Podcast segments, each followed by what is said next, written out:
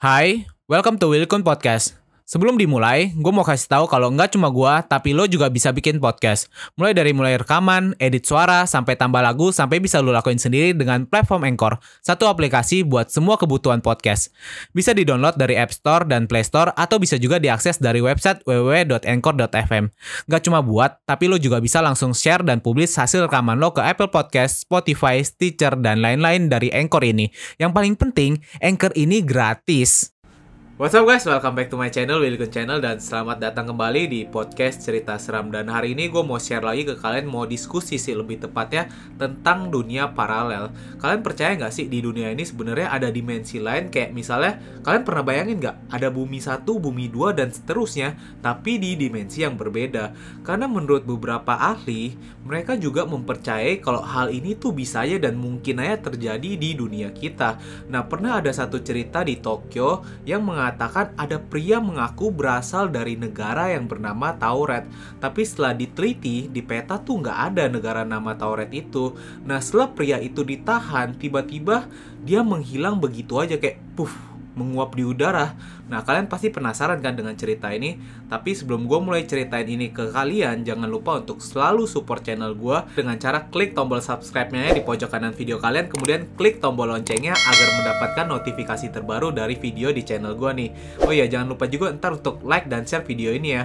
So, langsung aja kita bahas tentang dunia paralel nih. Kalau ngomongin tentang dimensi lain, emang nih kedengaran kayak hal yang cukup gila menurut gue. Tapi percaya nggak percaya, hal ini banyak didukung oleh ahli fisika kuantum yang mengatakan mungkin aja di dunia ini memang ada beberapa dimensi. Dan hal-hal seperti ini juga didukung oleh NASA. Karena beberapa saat yang lalu, rupanya NASA melakukan satu percobaan di Antartika. Jadi dalam eksperimen ini, NASA melepaskan benda uji yang mirip dengan balon udara ke udara. Kemudian benda ini bisa menangkap signal energi dari luar bumi. Tapi yang uniknya, yang ditangkap oleh balon udara ini bukan signal dari luar bumi, melainkan dari dalam bumi. Nah, berarti ada energi di dalam bumi, tapi bukan dari bumi kita sekarang, tapi dari dimensi lain. Nah, hal inilah yang bisa mengindikasikan kalau sebenarnya memang ada dimensi lain, tapi nggak diketahui gimana caranya membuka jalan ke dimensi lain itu. Kalau ngomongin tentang kemungkinan keberadaan dimensi lain, kita sendiri ini aja hidup di galaksi Bima Sakti, yaitu satu galaksi. Tapi kalian tahu gak, di dunia ini, di satu alam semesta, sebenarnya itu ada 1011 galaksi.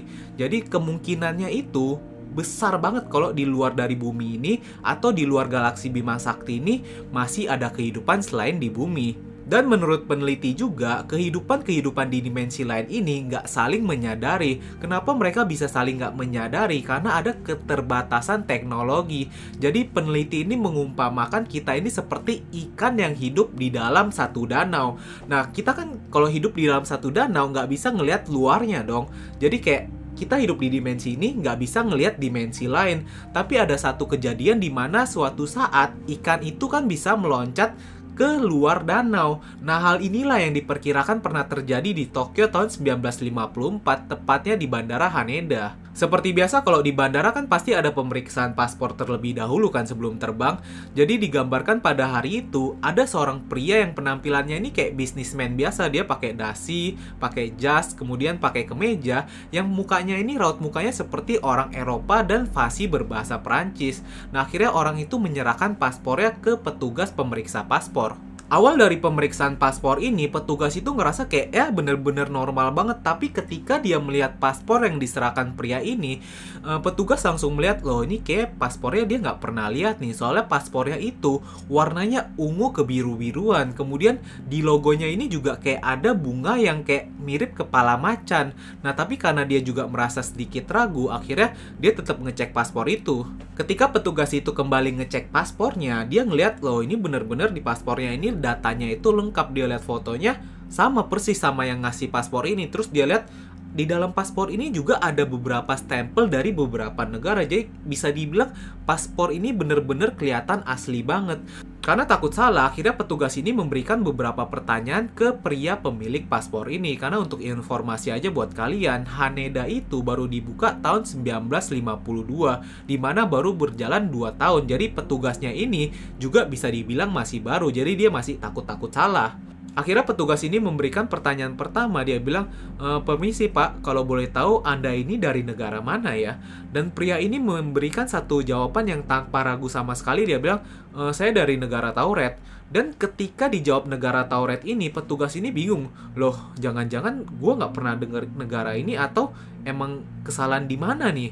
Akhirnya dia ngecek, loh emang di peta tuh nggak ada negara Tauret ini. Dan hal ini rupanya juga bukan karena salah spelling atau salah penggunaan bahasa. Rupanya pria yang bilang dia dari negara Tauret ini bisa menjelaskan menggunakan bahasa Jepang yang fasis. Jadi selain dia bisa berbahasa Prancis, rupanya dia juga bisa berbahasa Jepang. Dan pria ini juga menjelaskan kepada petugas kalau ini bukan perjalanan pertama ke Jepang. Jadi di tahun ini dia udah dua kali keluar masuk Jepang nih di bandaranya. Dan dia nggak ada masalah sama sekali. Ketika itu petugas langsung memeriksa uh, buku paspornya ini dan dia melihat, loh emang bener nih ada beberapa stempel dari beberapa negara dan termasuk Jepang itu sendiri. Tapi uniknya di stempel ini dia ngeliat loh kok ada stempel yang udah dari lima tahun yang lalu karena kalian ingat gak, kejadian ini terjadi tahun 1954 dan bandara ini baru beroperasi 2 tahun yaitu 1952. Gimana caranya pria ini bisa dapetin stempel dari 5 tahun yang lalu? Aneh kan? Akhirnya petugas itu pun memberanikan diri dan bilang, e, permisi pak, kayaknya memang negara Tauret itu nggak ada pak. Bapak kayak salah nih Nah, ketika petugas itu bilang kayak gitu, pria ini langsung marah-marah dan dia bilang negara Tauret itu udah berabad-abad berdiri dan dia ini bisa dibilang negara yang paling maju. Nah, karena dia marah banget, dia bahkan nunjukin isi dompetnya, dia nunjukin, lihat nih di dalam dompet gue ini ada mata uang dari beberapa negara dan dia yang paling mengejutkannya bisa menunjukkan SIM dari negara Tauret. Jadi dia udah kasih lihat paspor dari negara Tauret, sekarang dia juga nunjukin SIM yang ada tulisan negara Tauretnya itu loh. Jadi buktinya ini bener-bener valid banget. Setelah bukti-bukti yang diberikan oleh pria itu, akhirnya petugas ini pun sedikit ragu. Dia bilang, e, jangan-jangan gue yang salah nih. Kok gue nggak inget ya ada negara Tauret itu? Dan akhirnya dia memutuskan untuk memanggil atasannya. Dan ketika atasannya ini datang, coba tebak apa yang terjadi. Nah, atasannya itu juga sama bingung dengan dianya. Dia bilang, loh, negara Tauret dari mana tuh? Di mana negara Tauret? Kok kita nggak pernah dengar di peta yang kita tahu juga nggak ada negara Tauret. Akhirnya atasannya ini bilang, e, Pak coba deh, ini saya kasih lihat peta, Bapak coba tunjukin negara Tauret itu ada di mana. Dan ketika diberikan peta itu, pria ini tanpa ragu menunjuk ke perbatasan antara Spanyol sama Prancis. Nah, tapi ketika dia tunjuk itu, dia juga kaget. Dia lihat, loh, ini namanya harusnya Tauret. Kok jadi Andorra? Nah, setelah kejadian itu, akhirnya pria ini kelihatan cukup panik pada saat itu. Nah, akhirnya pria ini coba menjelaskan kepada petugas dan atasannya. Dia bilang, dia di bandara ini karena dia ini besok mau pergi meeting dan udah reservasi satu kamar hotel nih. What's up guys? Sebelum kita lanjut, kenalan dulu yuk sama temen gue, namanya Anchor. Anchor ini adalah all-in-one podcast editing platform yang membuat gue lebih mudah untuk rekaman, edit suara, tambah lagu, dan segala hal dalam pembuatan podcast yang sedang lo dengerin kali ini. Anchor juga bisa bisa jadi temen lu juga loh. Cara tinggal download dari App Store atau Play Store atau juga bisa diakses di www.anchor.fm.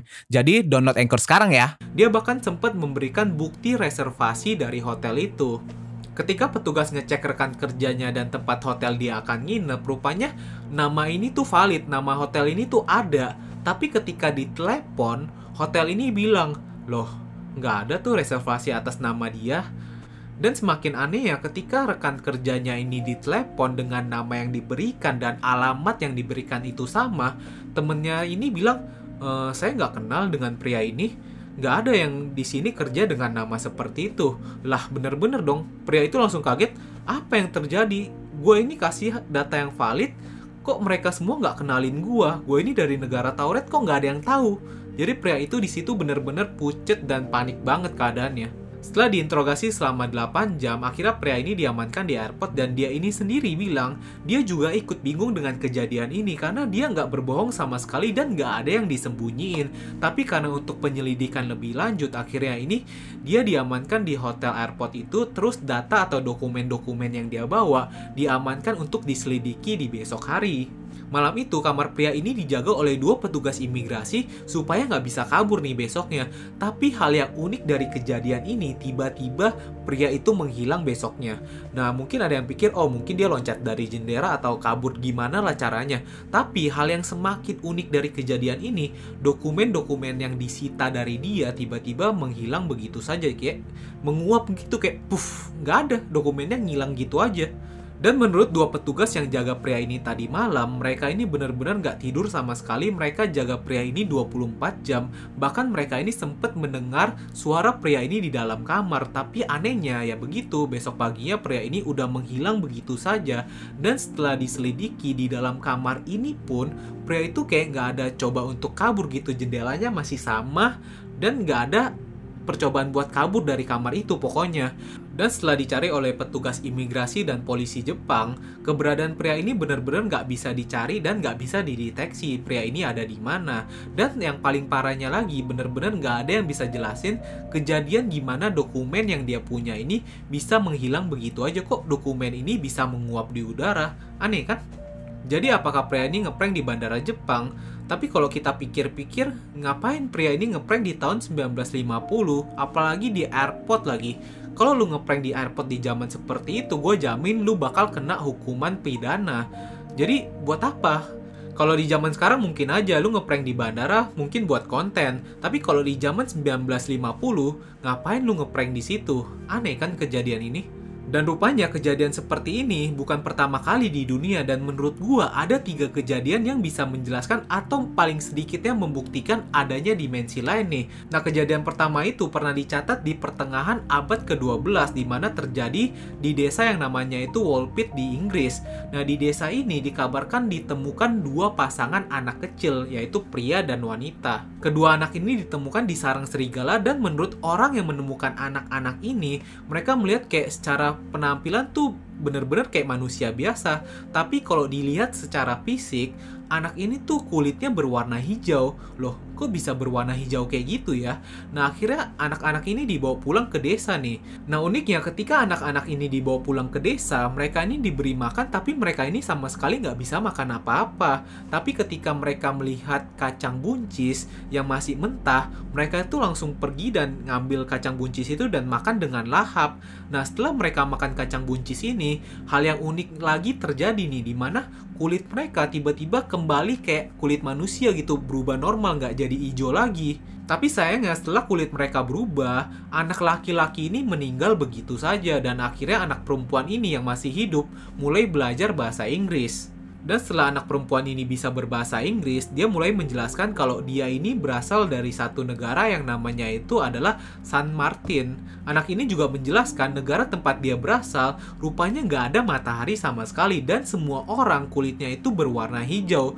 Jadi ketika dia sampai di dunia kita, dia juga sempat bingung kok warna kulit dia berbeda dengan warna kulit manusia lainnya. Dan anak perempuan ini juga menjelaskan rupanya dia itu juga sadar dia ini udah berpindah dimensi. Dia menjelaskan ketika kejadian dia berpindah dimensi, dia ini sedang mengembalakan sapi. Dan ketika itu dia mendengarkan kayak suara geledek besar gitu, dar. Abis itu tiba-tiba dia udah berpindah di liang atau di sarang serigala. Kejadian kedua yang bisa membuktikan adanya dimensi lain itu nyaris persis seperti cerita pria dari Tauret nih. Kejadian ini terjadi tahun 1851 di mana ada orang yang tersesat di Jerman. Nama pria yang tersesat itu adalah Jopir Porin dan rupanya pria ini tuh nggak fasis berbahasa Jerman tapi emang bisa sedikit-sedikit. Dia ini lebih fasis dengan satu bahasa yang sama sekali nggak bisa dikenali oleh penduduk Jerman. Dan pria ini menjelaskan kalau dia itu berasal dari satu negara yang namanya adalah Laksaria dan dia ini berbahasa Laksaria. Tapi seperti yang kita ketahui, negara Laksaria itu nggak ada di peta kita nih.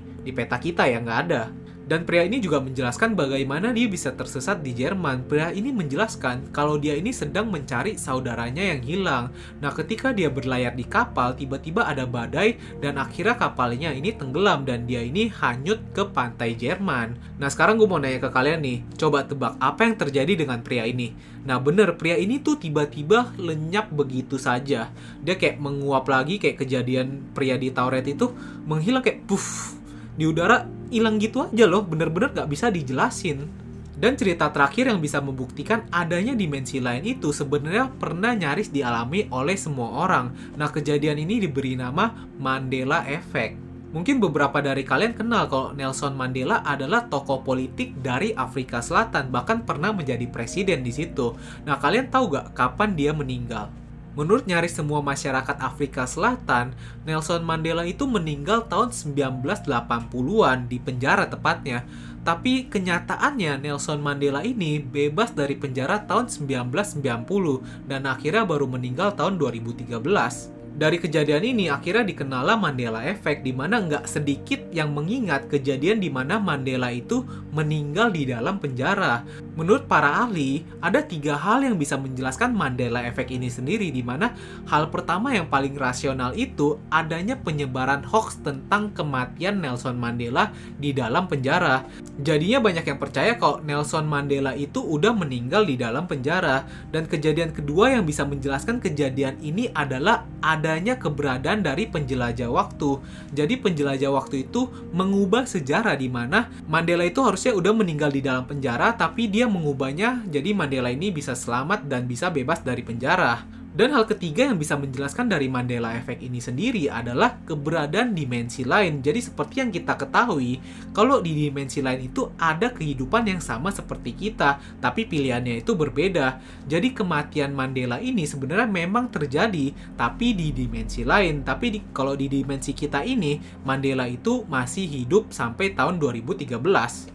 Nah, jadi menurut kalian dimensi lain itu ada gak? Coba bayangin, gue yang sekarang di depan layar ini sedang jadi YouTuber, tapi di dimensi lain mungkin aja gue jadi petani atau mungkin gue jadi polisi kan? Pernah bayangin seperti itu gak?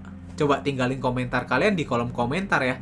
So, jangan lupa untuk like dan share video ini biar semua orang juga mendapatkan informasi yang unik ini juga ya guys. Thank you guys for watching this video. See you guys in the next video.